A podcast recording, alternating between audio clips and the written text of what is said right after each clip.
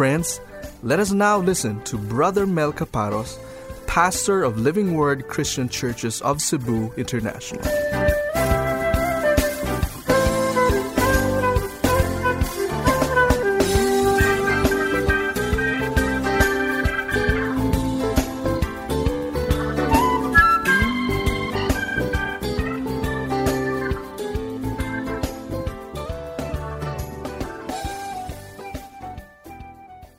Now ready to go to our study of the Word of God. This time we'll be going topical for about a month, after which we will go probably into the book of James in an expository uh, study of the book of James. So allow, uh, allow me to request you to please rise from your seats and we will be reading verses 1 to 5 at this time. Jonah chapter 1 and verses 1 to 5. I'd like us to be able to read it together aloud at the count of three. So we'll read this together. One, two, read.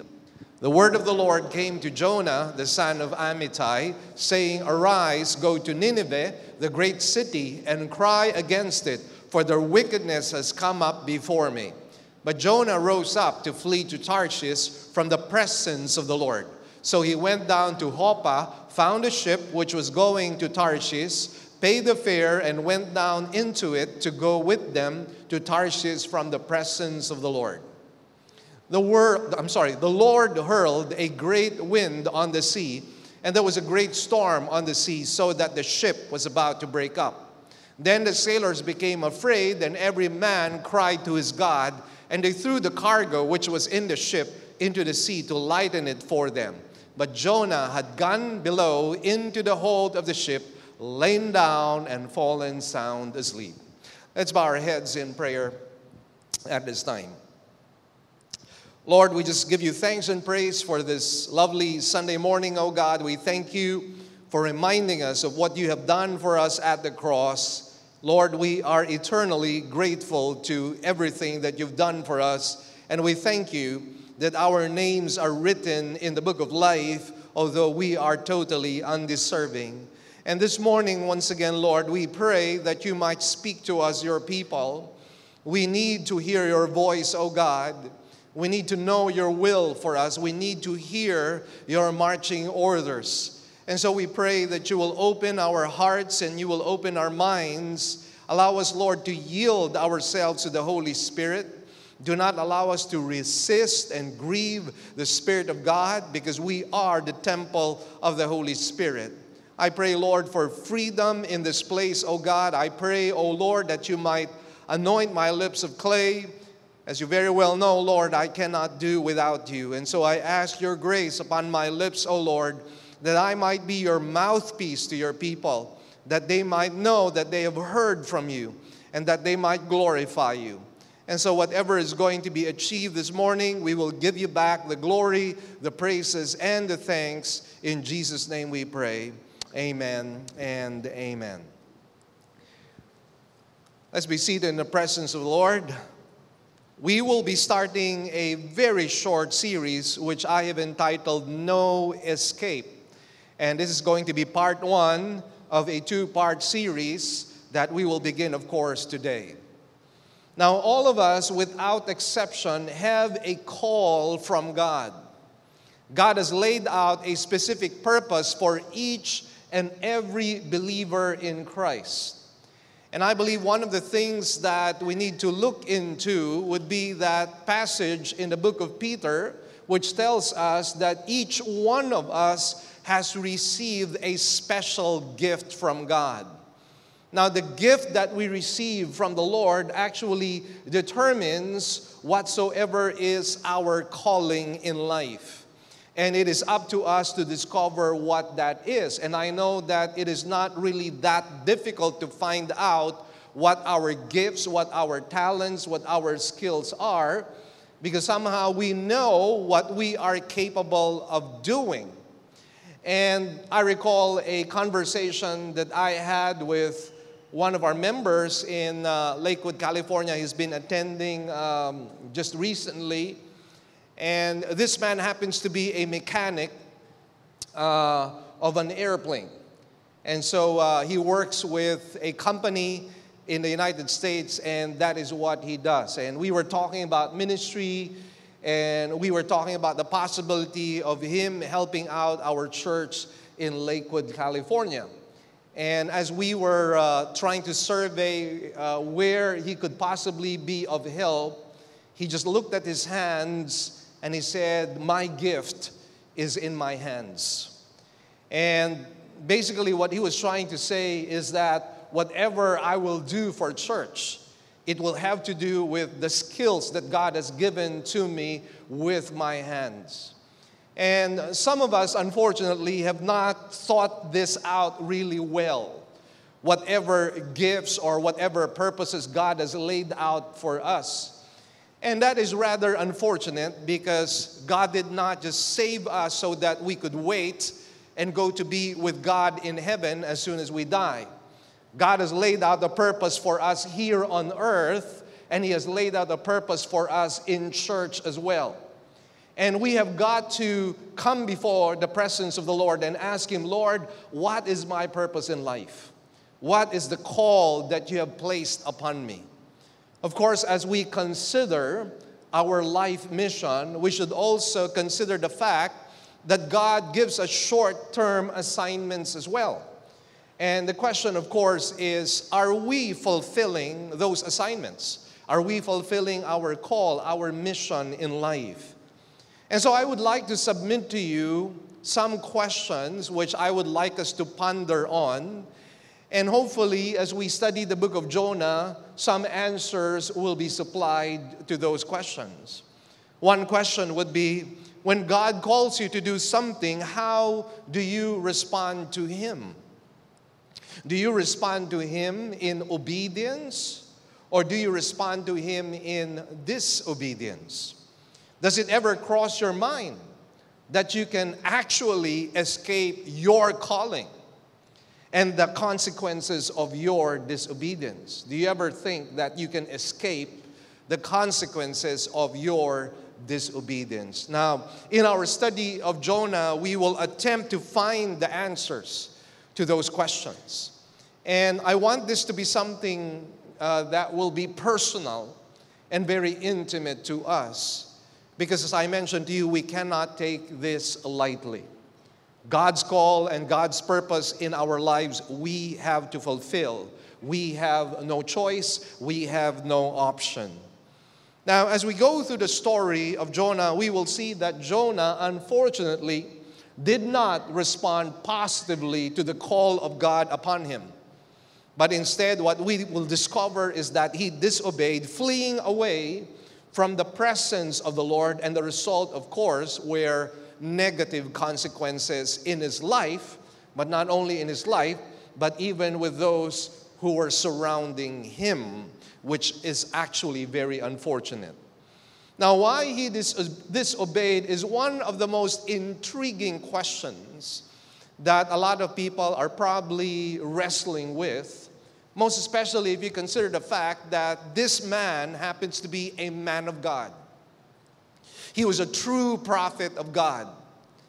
And for several years, he had probably prophesied many times over in the northern kingdom of Israel.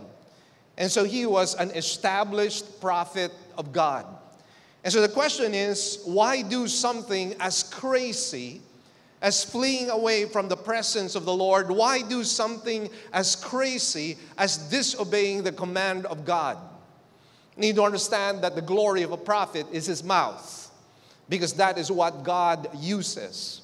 And that's the reason why God sanctifies the mouth of the prophet.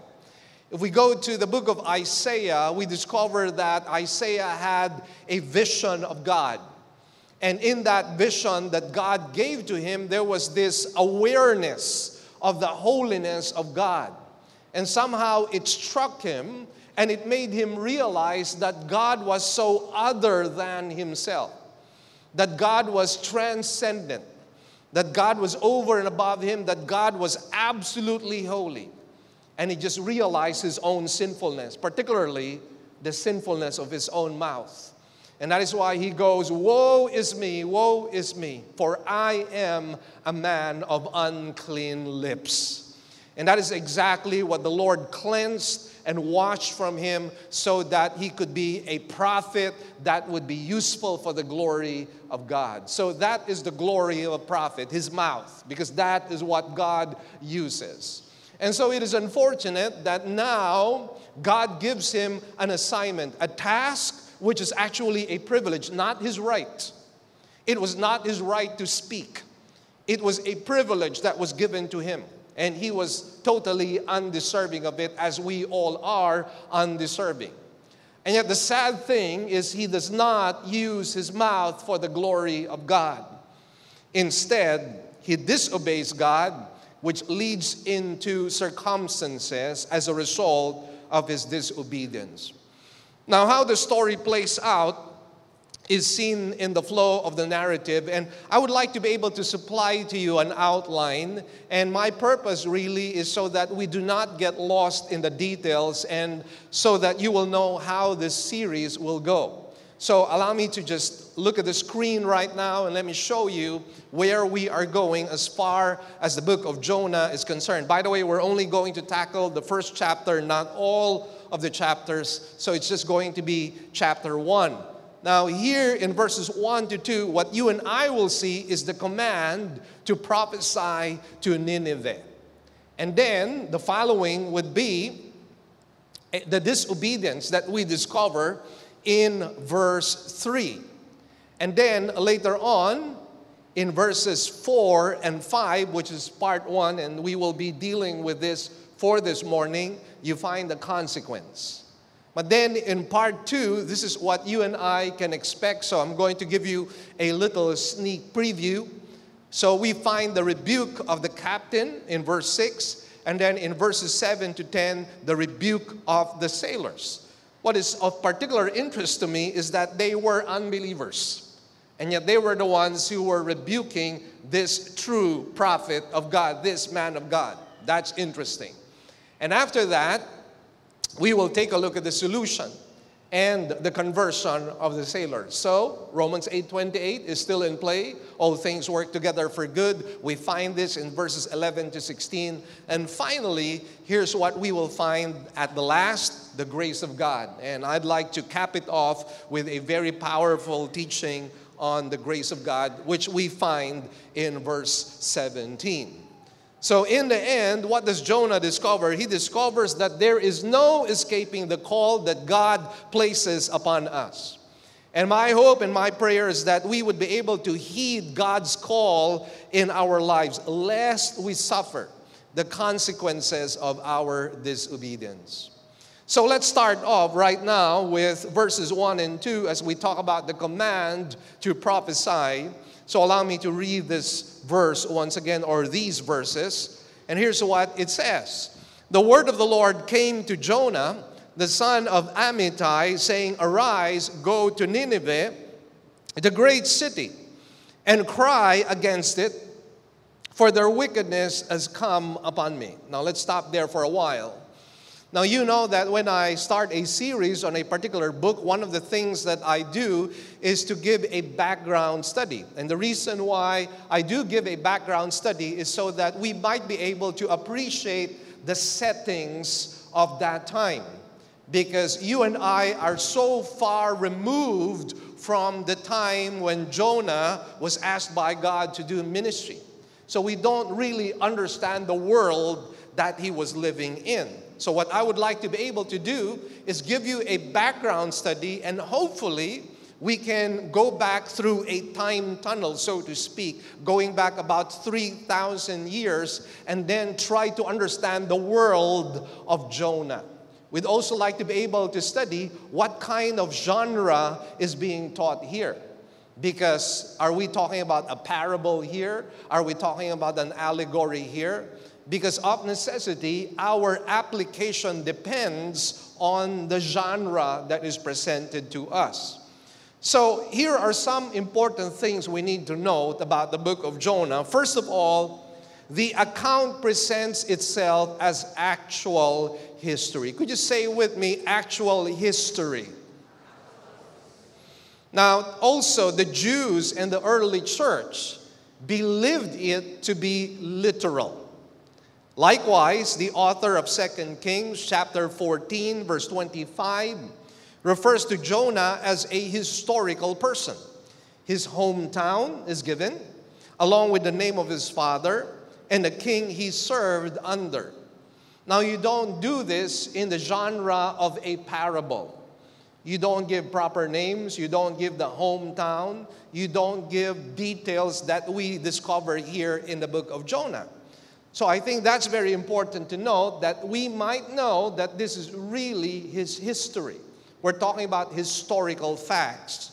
Now, even Jesus testified to the literal account of Jonah. We find this in Matthew 12 38 to 41, and Matthew 16, verse 4, Luke 11 29 to 32. And Jonah was one of only four Old Testament prophets whose ministries were referred to by Christ.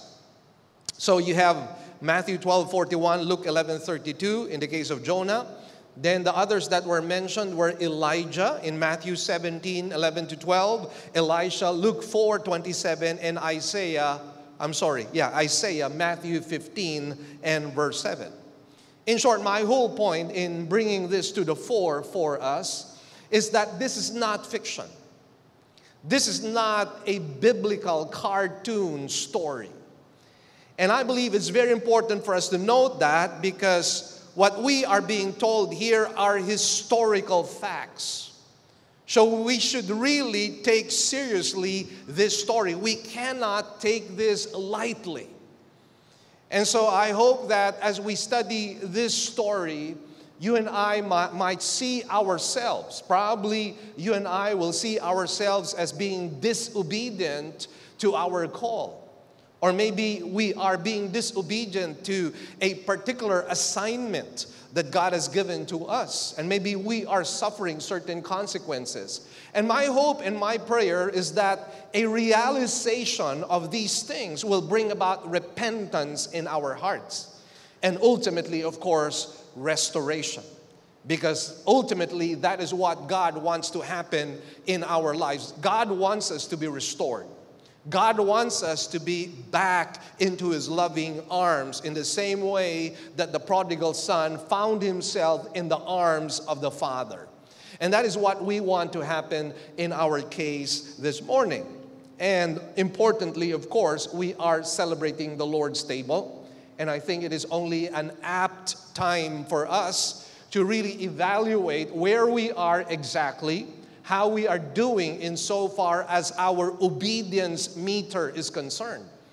And hopefully, if we find ourselves lacking or inadequate, we might repent so that as we remind ourselves of the cross, it would truly be meaningful, not merely ceremonial in our case.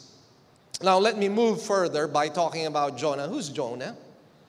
Well, the chief character, of course, in this story is Jonah, who is called the son of Amittai. Now, Jonah's name means dove. That's quite interesting because his name is illustrative of how he responded to the call of God. He flew away, so to speak. He fled from his call.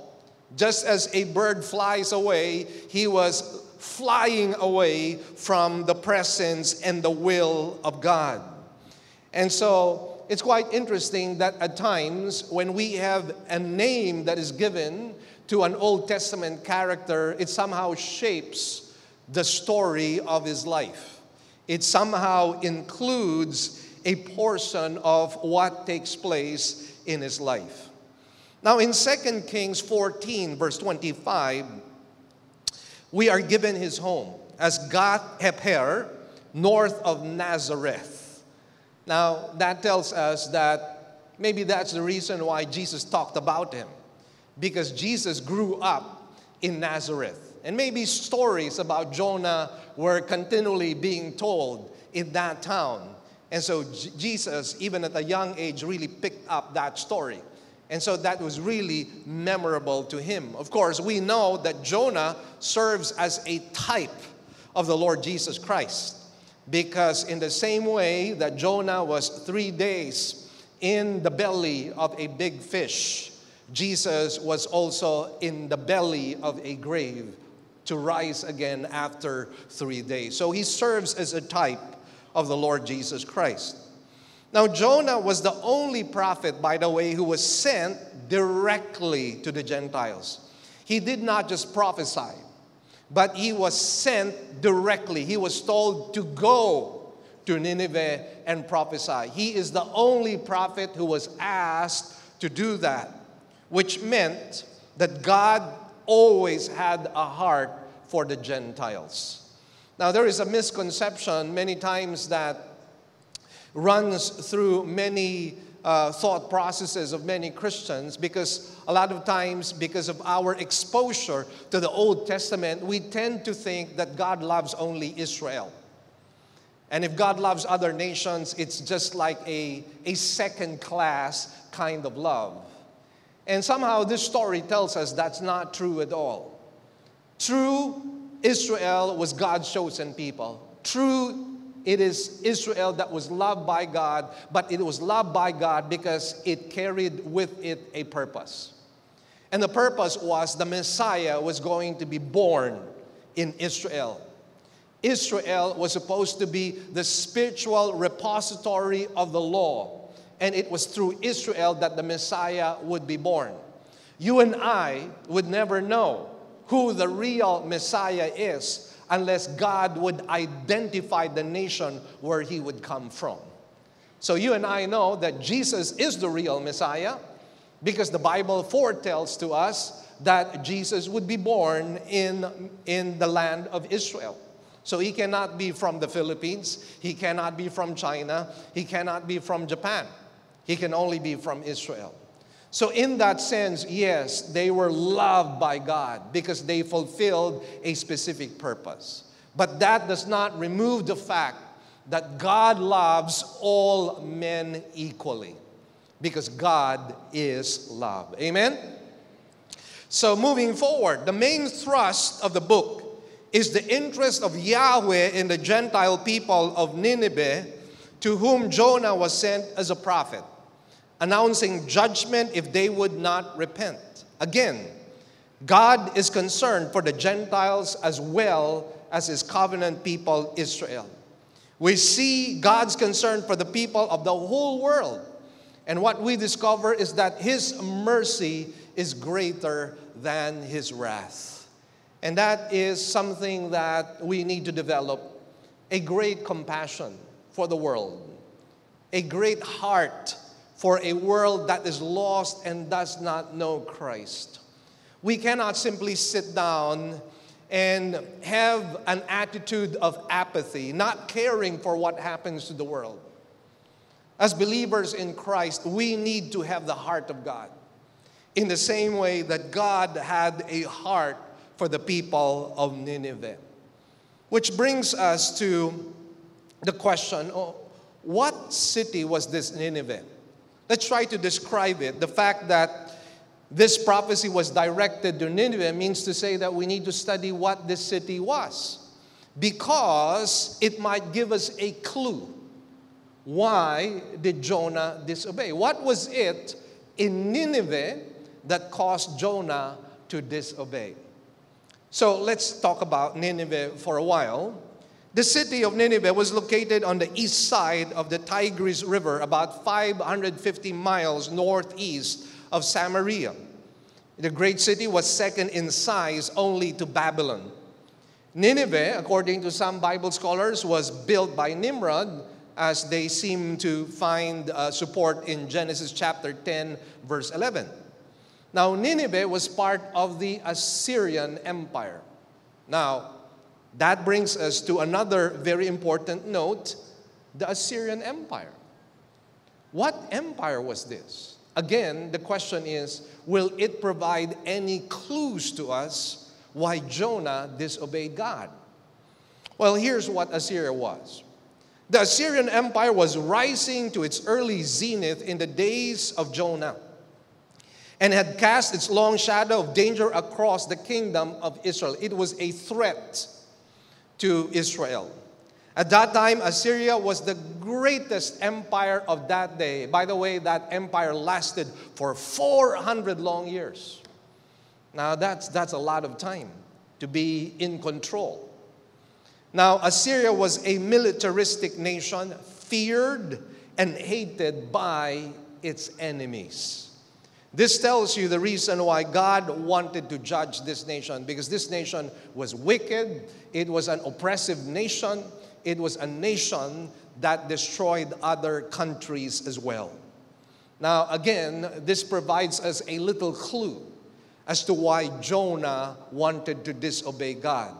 But first of all, let's talk about the disobedience of Jonah. Let's take a look at verse 3, where we find the disobedience at this time. So, Jonah chapter 1 and verse 3. And here's what it says But Jonah rose up to flee to Tarshish from the presence of the Lord. So he went down to Joppa, found a ship which was going to Tarshish, paid the fare, and went down into it to go with them to Tarshish from the presence of the Lord. Now, what do we see here? Let's break this down. We find that Jonah sought to flee to Tarshish. Now, where was Tarshish? Again, very important to note. Where was this place? Well, quite possibly the reference is to Tartessus, a place located in Spain or even beyond. This means that Jonah was going the opposite direction. Now, Assyria, if this was Israel, just try to imagine a map. If this was Israel right in the middle, Assyria would be in the northern eastern part of the Middle East. Tartessus or Spain, however, would be northwest. So here's what Jonah did. Instead of going northeast, he goes the opposite direction. He goes northwest. So he was not just remaining passive here, he was actually trying to thwart the will of God in his life. Is it possible that sometimes God calls us to do something and instead of fulfilling His commission, His commandment, His will in our lives, we go the opposite direction? Is it possible that we are so stubborn so self willed that we decide to go against the will of God and become his personal adversary. Sometimes that's the story of so many Christians. And of course, Jonah had his excuse, which we will be studying in a bit. And you and I probably have our own excuses why we are not fulfilling God's purpose in our lives. But that is what we see here. He went west. Jonah is the only case. I mean, Jonah is legendary in the wrong in a, in a wrong way. And let me tell you the reason why he was legendary. Jonah is the only case in the record of scripture where a true prophet of the Lord tried hard to thwart the will of God by fleeing from the task that God had given to him. Secondly, Jonah is the only prophet recorded in Scripture who tried to conceal his message. As I mentioned to you, his glory was in his mouth. That was what God was using. And yet, sadly, he wanted to conceal this message.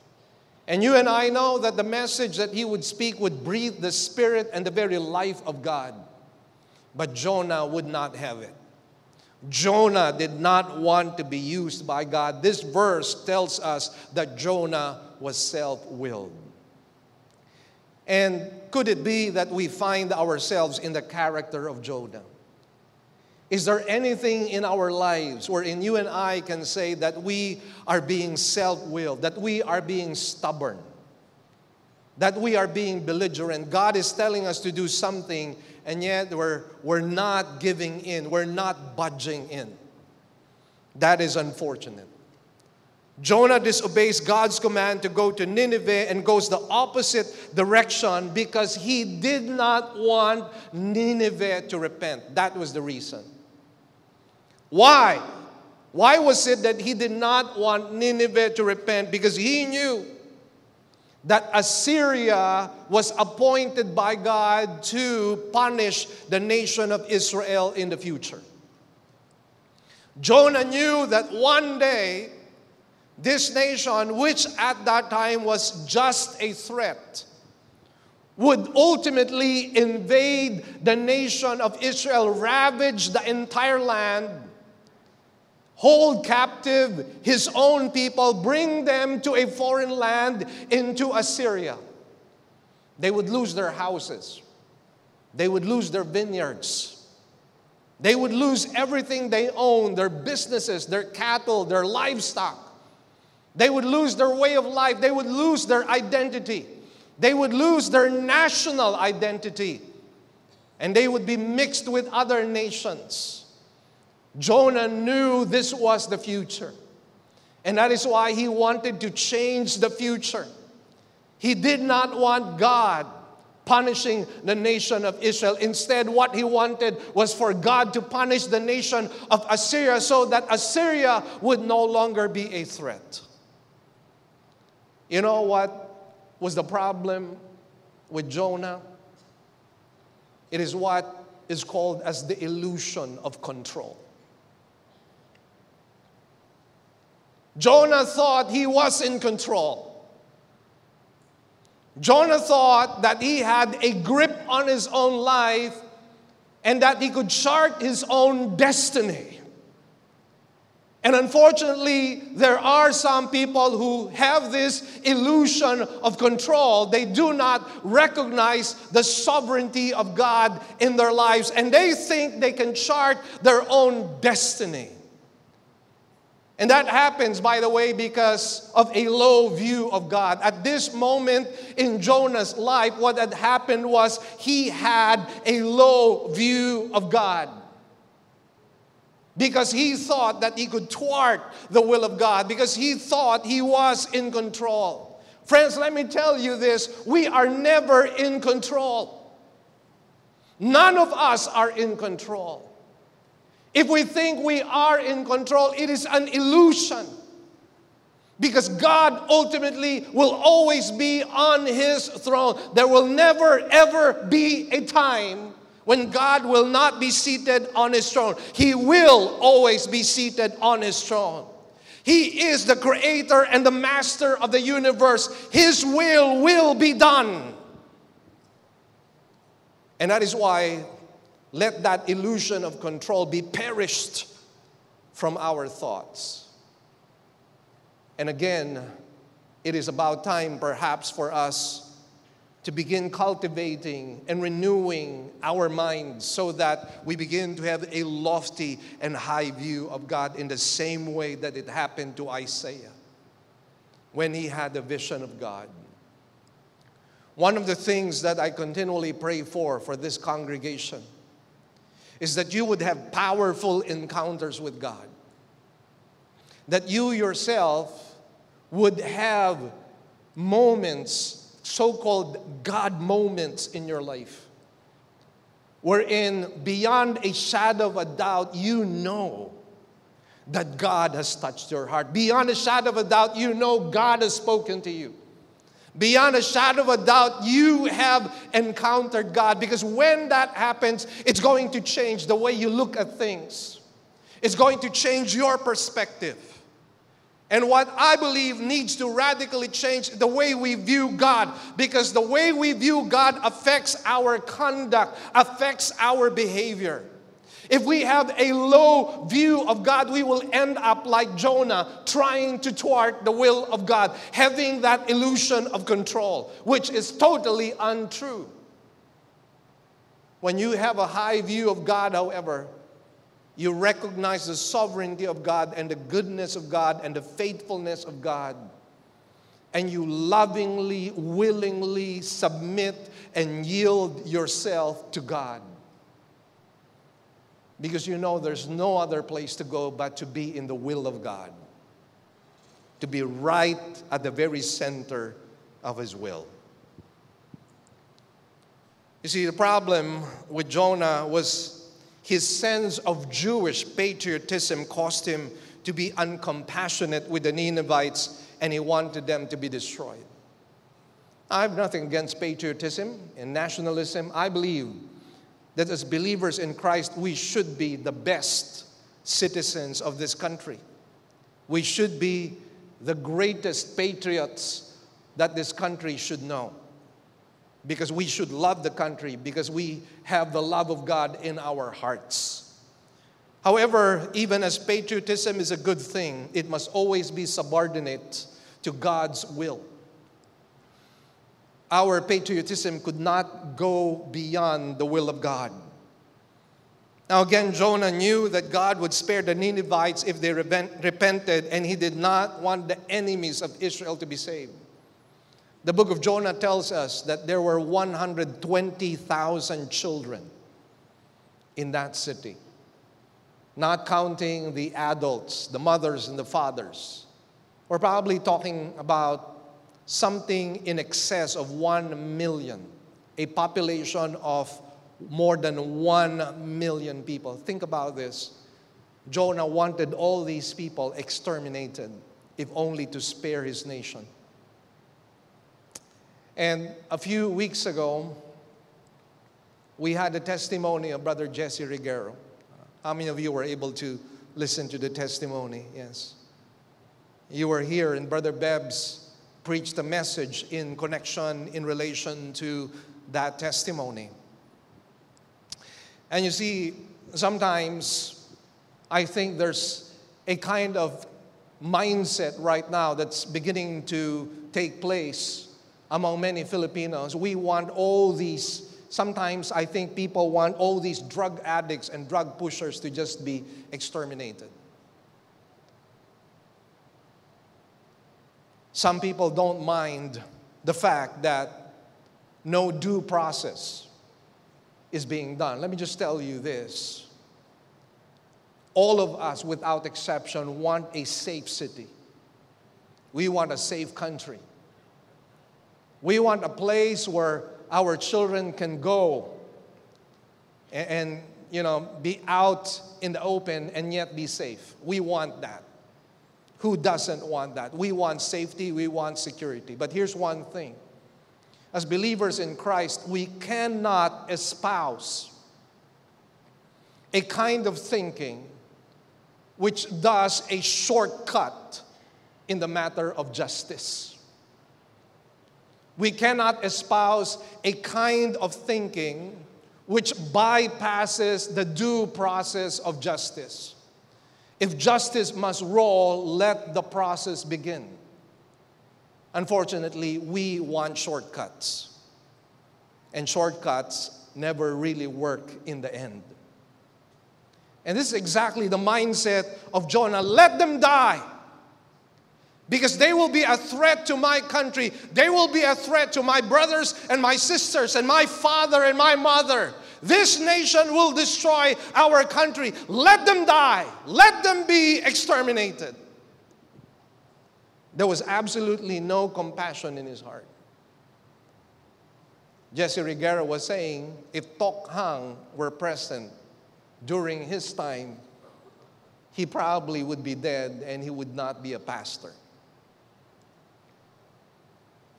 And you might say, well, they're the scum of society. They deserve to die. You want to talk about justice? You deserve to die as well. I deserve to die as well. If we are to go by the rules of God, we all deserve to die. For the Bible says in Romans 6:23, the wages of sin is death. Anyone who sins against God deserves to die. So if you and I want to talk about justice, not only should these drug addicts and drug pushers die, each and every one of us should die as well. Thank God for mercy and thank God for grace. Unfortunately, sometimes our views could be skewed, our values could be skewed and they can come in our in the way of our obedience to God's will. In the case of Jonah, it was his misplaced Jewish patriotism. His nationalism blinded him to the plight of other people and caused him to be uncompassionate. I like to remind you of the story of Luke 15, the parable that Jesus used. Let's read Luke 15, verses 1 to 7. It says, Now all the tax collectors and the sinners were coming near him to listen to him. Both the Pharisees and the scribes began to grumble, saying, This man receives sinners and eats with them. So he told them this parable, saying, What man among you, if he has a hundred sheep and has lost one of them, does not leave the 99 in the open pasture and go after the one which is lost until he finds it. When he has found it, he lays it on his shoulders, rejoicing. And when he comes home, he calls together his friends and his neighbors, saying to them, Rejoice with me, for I have found my sheep which was lost. I tell you that in the same way, there will be more joy in heaven over one sinner who repents than over 99 righteous persons who need no repentance. Guess what happens when one sinner, just one, you know what happens when one sinner repents? The Bible says there's a party taking place in heaven. There's a grand celebration that takes place in heaven when one sinner repents. Let me tell you this did it occur to you that um, at that moment when you accepted Christ as your personal Lord and Savior, you were that one sinner in whom the whole of heaven rejoiced? You were that one sinner at one time in your life. Sadly, the Pharisees and the scribes were judging these people who were sinners and wanted them to be thrown into damnation, not giving them any chances at all. Actually, the Pharisees and scribes were deluded because they thought they were better than all the rest. No, they were not better than all the rest. They were equally guilty before the presence of God. And that is why Romans chapter 3 says that He has shut up every mouth because every person is found to be a sinner. So never ever say, I am righteous, because God will tell you, shut up. You are a sinner just like everybody else. And that's why we rejoice and glory in grace. Unfortunately, this was something that Jonah did not have in mind. Jonah was not being gracious. He himself had received the grace of God in his life. Even as a prophet of God, again, let me just tell you, it was not his right, it was a privilege an undeserved privilege to be a prophet of God. And every man called by God into the pulpit, every man called by God to be his mouthpiece, understands that the reason why God calls them into the ministry is not because they are deserving. They are called into the ministry because they themselves are recipients of the manifold grace of God. I am not here because I deserve it. Nobody who stands before the pulpit deserves to be there. Whatever giftings, whatever call, whatever mission, whatever purpose God has laid out for us, it is never because we deserve it. It is not a matter of right, but a matter of privilege, a matter of grace, a matter of mercy. And if we are recipients of grace, how can we withhold grace from other people. If we have been forgiven, how can we not want other people to be forgiven as well. That was the problem in the case of Jonah. Which brings us to the consequence, because there will always be consequences. Whatsoever a man sows, he shall reap. If he sows good things, then he reaps good things. If he sows bad things, then he will reap bad things. That's the way it goes. Remember, we do not have the controls. Never, ever have the illusion of control. God is always in control. Amen. He is the one who is always in control. So here's what happens in verses 4 to 5. It says, The Lord hurled a great wind on the sea. And there was a great storm on the sea, so that the ship was about to break up. Then the sailors became afraid, and every man cried to his God, and they threw the cargo which was in the ship into the sea to lighten it for them. But Jonah had gone below into the hold of the ship, lain down and fallen sound asleep. Now, notice what happened here in verse 4. The Lord hurled a great wind on the sea, and there was a great storm on the sea. The ship was about to break up. What was Jonah trying to do? He was trying to flee from where? Or from whom? He was trying to flee from the presence of the Lord.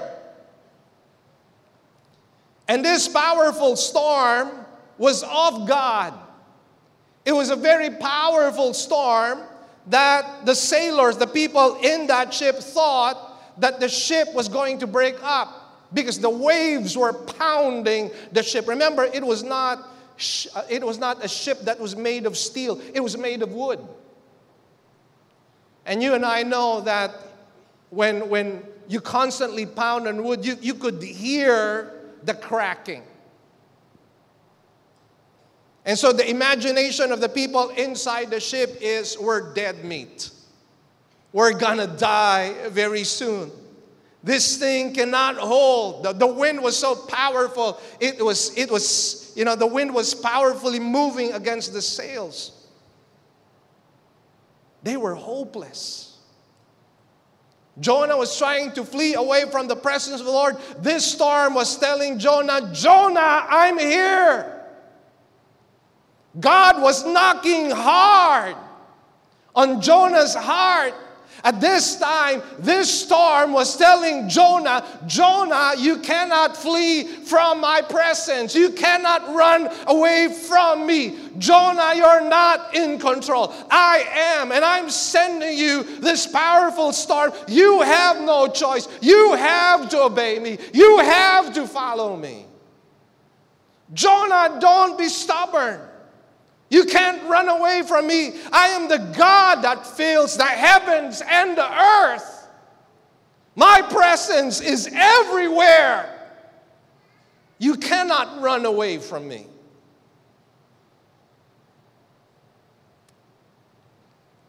This powerful storm was a chastisement to this disobedient prophet. In Hebrews 10 30, 31, I'm reminded of this passage.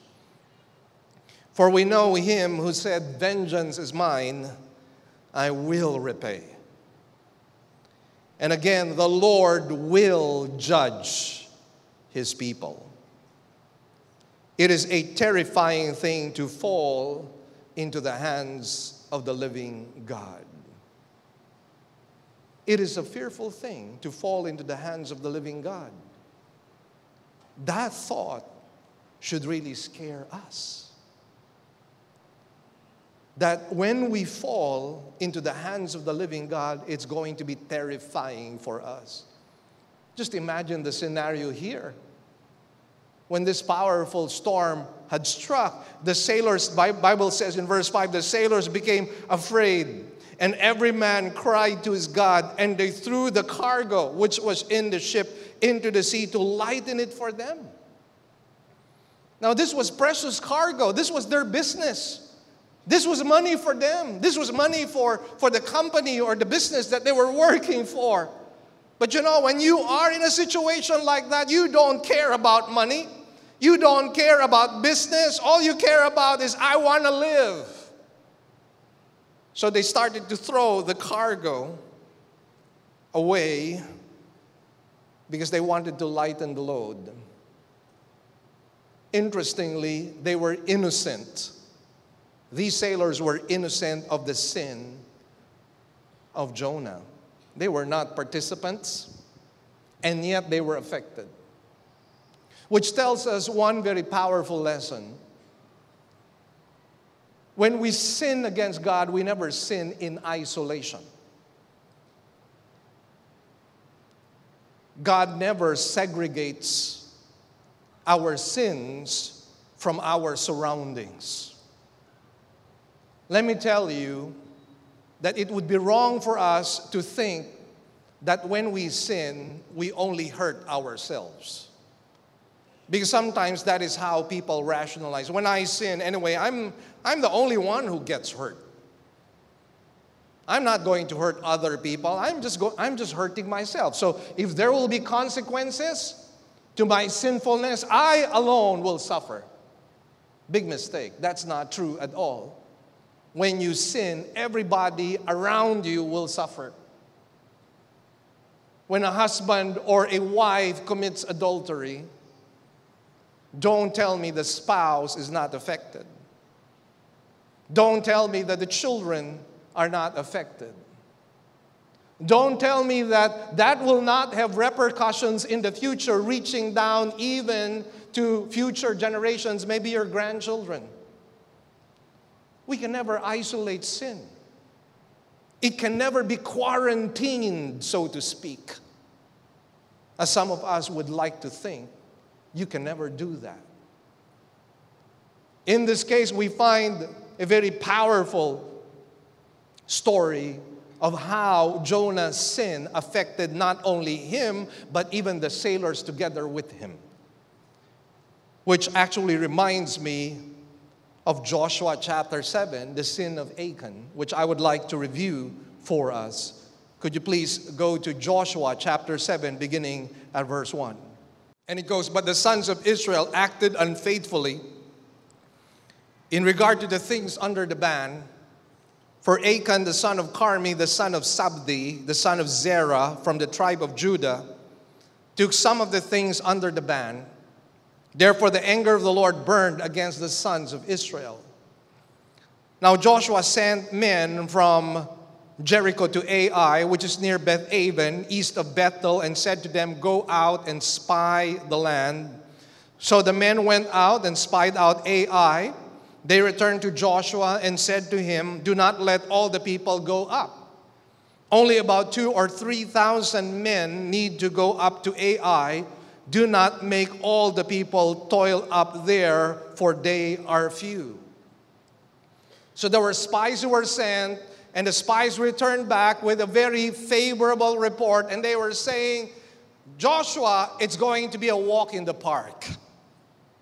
This is something that should not worry us. This is going to be a piece of cake. This is going to be easy work for us. You don't need to send the whole army, just send a little remnant. Just send about two or three thousand. That's it. That's enough. We will destroy them. That's what they thought. Look at what happens in verse 4. So about 3,000 men from the people of Israel went up there, but they fled from the men of Ai. The men of Ai struck down about 36 of them and then pursued them from the gate as far as Shebarim and struck them down on the descent.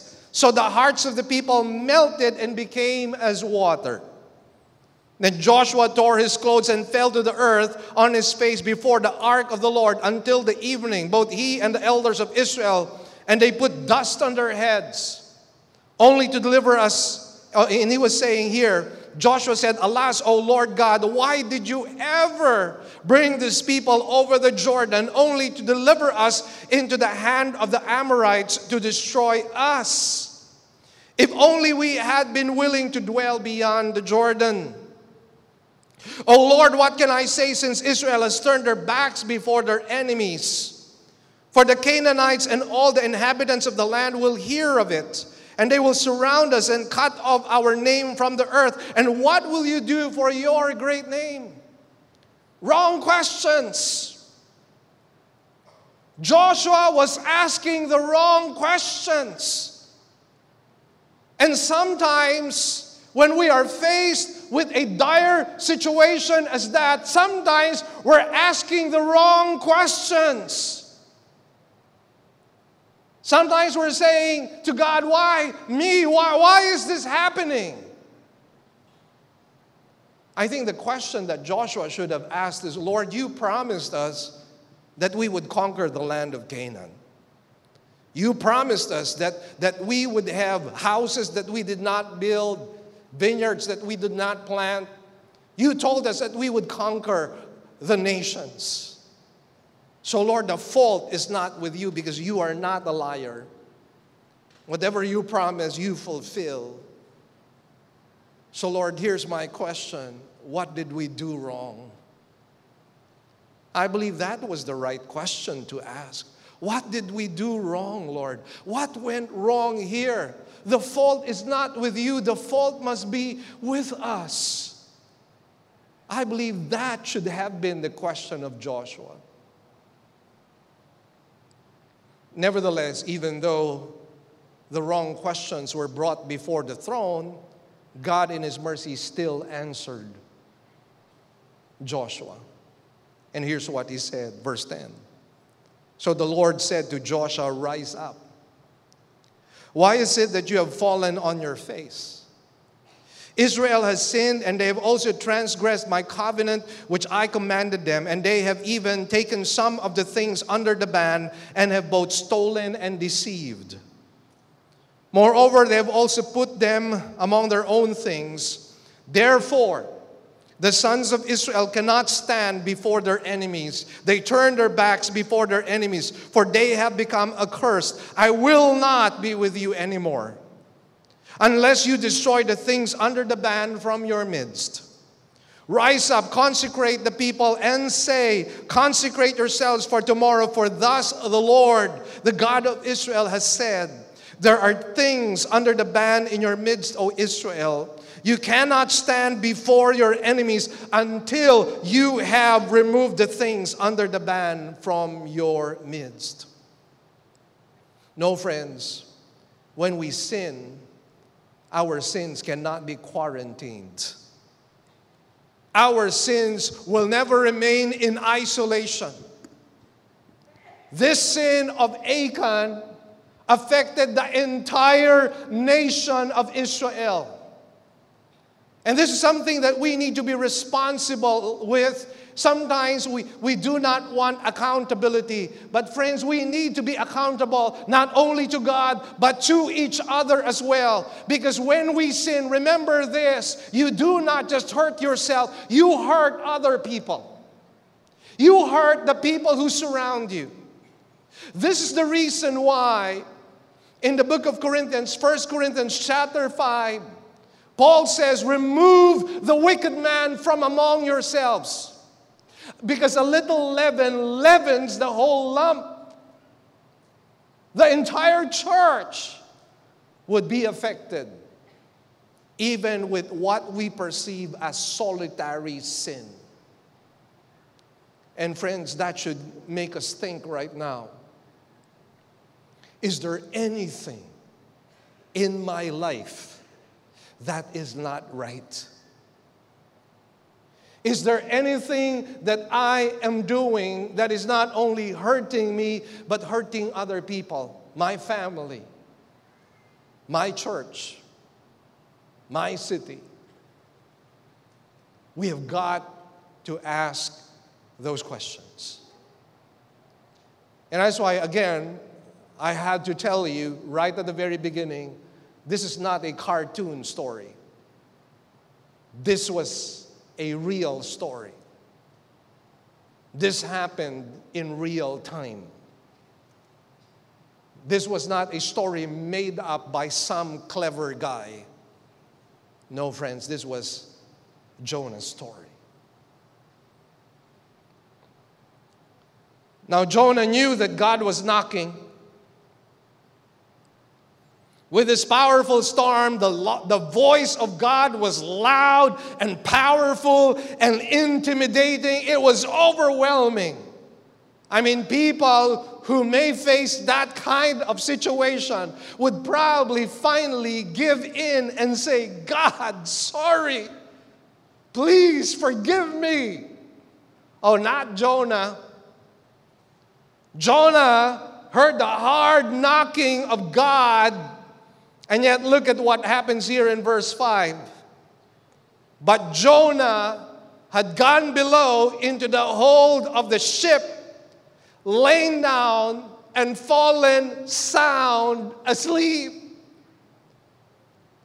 The voice of God was loud and powerful, but Jonah was saying, I'm not hearing this, oh God. I'm not listening to you. I'm stuffing my ears.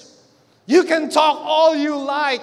In fact, Lord, you can kill other people. You can kill these sailors. I don't care. You can kill me. I'm fine with that. Go kill me and go kill all these other people if you want.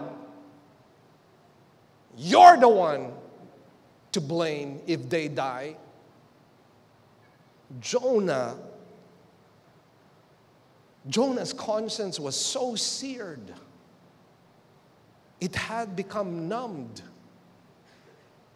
The sensitivity to the tender, loving, powerful voice of God was gone. And that is what happens when we disobey God. We lose that sensitivity to the Holy Spirit. We no longer hear the voice of God. We hear the voice of other people. We hear the voice of the evil one, but we don't hear the voice of God. In total apathy, he goes down the ship. And guess what he does? He falls asleep.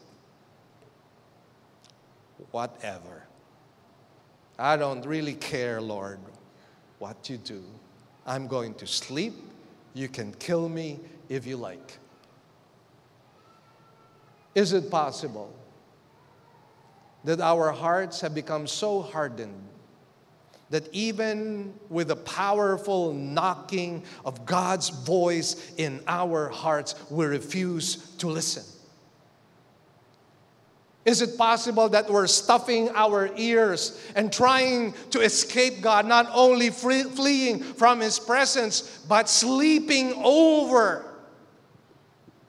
the commission, the commandment of God given to us? This is really a sad story. From the lofty heights of being a prophet of God, Jonah backslides. And by the way, if you observe what was happening here, you know, there was a continual going down.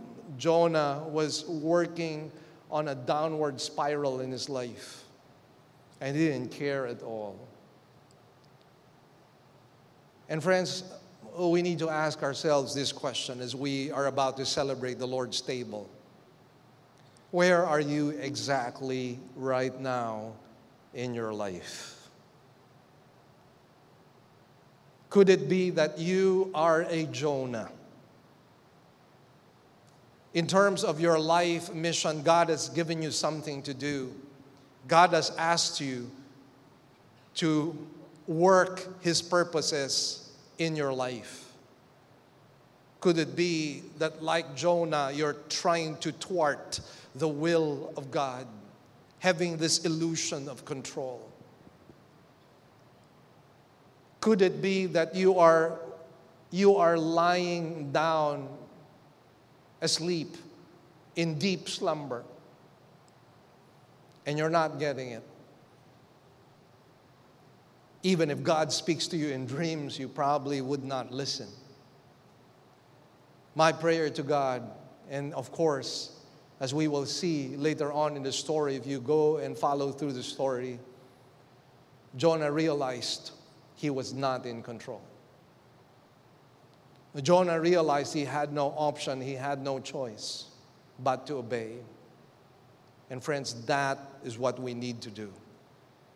This morning, I plead before you if there is anything at all in your life that makes you a Jonah, please submit yourself to God. Repent of your sin. Repent of your disobedience.